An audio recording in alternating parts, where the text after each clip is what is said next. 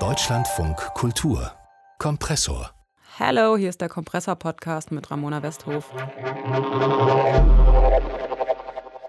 Und wir müssen mal wieder über den YouTuber mit den blauen Haaren sprechen. Rezo hat nämlich am Wochenende ein neues Video gedroppt. Zerstörung Finale heißt das. Ja, es ist wieder Zeit für so ein Video.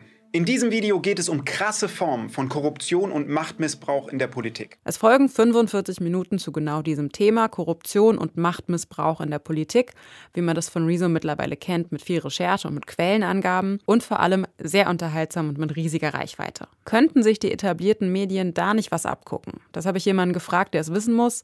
Leonard Dobusch sitzt im ZDF-Fernsehrat als Vertreter für das Internet und ja, das ist seine offizielle Bezeichnung. Hallo, Herr Dobusch. Hallo. Rezo ist ja für die Medienwelt kein Unbekannter mehr seit seiner Zerstörung der CDU vor zwei Jahren. Und seitdem wird von der Politik, aber auch von etablierten klassischen Medien immer wieder die Frage aufgeworfen, ist das Journalismus, was der Influencer da macht? Was sagen Sie? Also ich würde sagen, beim ersten Video gab es noch die Debatte, ob es Journalismus ist. Heute, glaube ich, ist diese Debatte beendet. Äh, natürlich ist es Journalismus, was äh, Rezo macht. Er widmet sich Themen, recherchiert, äh, macht Double-Check, Recheck und legt, und das ist vielleicht sogar mehr als normale äh, Journalistinnen und Journalisten tun, auch noch sämtliche Quellen offen. Und äh, das Ganze präsentiert er dann äh, für eine allgemeine Öffentlichkeit. Ich würde sagen, ganz klar ist das ein journalistisches Format. Wieso wird das denn immer noch diskutiert, ob das Journalismus ist, wenn das so eindeutig ist? Also eine Erklärung äh, für die Skepsis gegenüber Rezo auch bei seinem ersten Video kann für mich nur sein, dass er halt zuvor nicht äh, die klassische Ausbildung und Laufbahn eines Politjournalisten gemacht hat, sondern aus der Gamer-Szene kommt und äh, die Videos, die er davor gemacht hat, eben keine innenpolitischen Themen hatten. Allerdings auch davor war Rezo ja schon bei politischen Themen eine lautstarke Stimme. Ich erinnere nur an die Debatte um die Reform des EU-Urheberrechts, wo er sich ja auch bereits nicht vielleicht zum innenpolitischen, aber durchaus zu einem gerade für YouTuber essentiell bedeutsamen Thema eingebracht hat. Jetzt findet das aktuelle Video ja selbst nichts raus, sondern bündelt vorhandene Informationen, trägt zusammen, was in anderen Medien zum Thema herausgefunden wurde. Worin besteht der Gewinn von solchen Recherchen und inwiefern ist das vielleicht auch typisch für netzbasierten Journalismus? Also zunächst einmal muss ich sagen, dass es ganz viele journalistische Formate äh, gibt, die, denen niemand den Charakter des Journalismus absprechen würde, die nicht auf eigenständiger Recherche basieren. Ja? Also alles, was da an Kolumnen, an Kommentaren, aber äh, auch nur an teilweise Zusammenfassung von Tagesgeschehen, äh, Zusammenfassung, Umformulierung von Agenturmeldungen besteht. Damit würde ich sagen, sind eigentlich äh, die meisten Seiten heute in Zeitungen immer noch gefüllt. Äh, das ist alles nicht originäre Recherche. Ich würde sagen, das ist vielleicht auch Teil des Problems.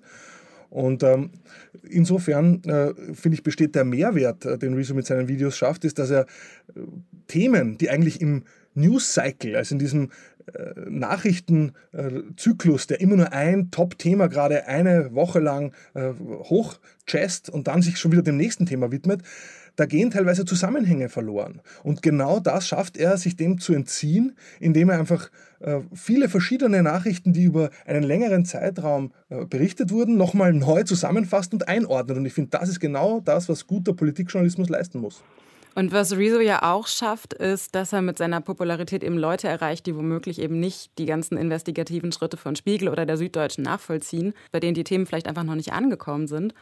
Wäre so ein Format auch im linearen Fernsehen denkbar? Also müssten die öffentlich-rechtlichen mehr mit solchen Schwerpunkten Programm machen und da vielleicht eine Talkshow weniger senden?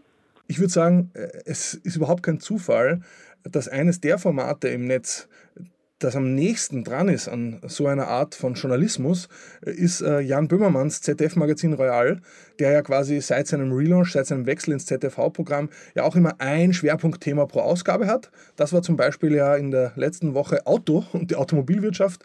Und äh, das Thema wurde jetzt nicht extern vorgegeben. ja, und äh, ich finde, äh, das ist jetzt, glaube ich, kein Zufall, dass äh, der, äh, die Sendung im ZDF, die am stärksten internetaffin ist, die am besten versteht, wie zum Beispiel auch teilweise YouTuber arbeiten, dass das äh, die Sendung ist, die auch einen ähnlichen Ansatz hat. Und ich würde sagen, auch was Formalia betrifft.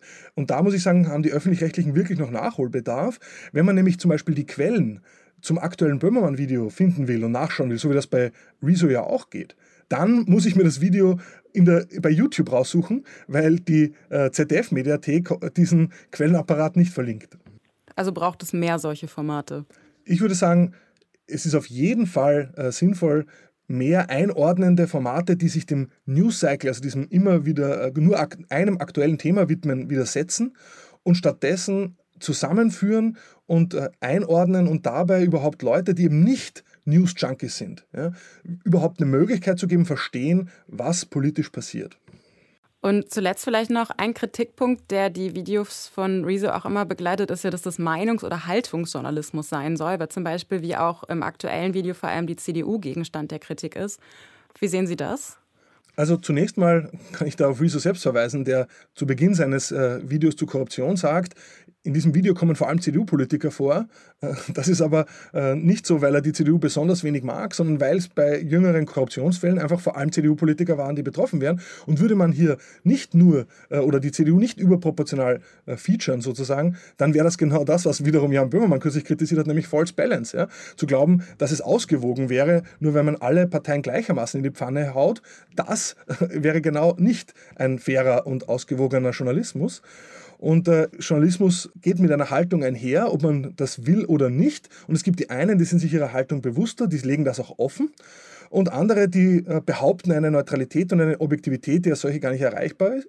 Und da muss ich sagen, ist mir der Ansatz von Rezo eigentlich ein sympathischerer. Man kann also viel lernen, nicht nur über Korruption wie im aktuellen Video von Rezo, sondern auch über den Journalismus. Darüber habe ich gesprochen mit Leonhard Dobusch, Mitglied im ZDF Fernsehrat Vielen Dank. Ich danke. Ihr könnt übrigens nicht nur Rezo abonnieren, sondern auch diesen Podcast hier. Den Kompressor-Podcast, den gibt es in der DLF-Audiothek oder in jeder anderen Podcast-App eures Vertrauens.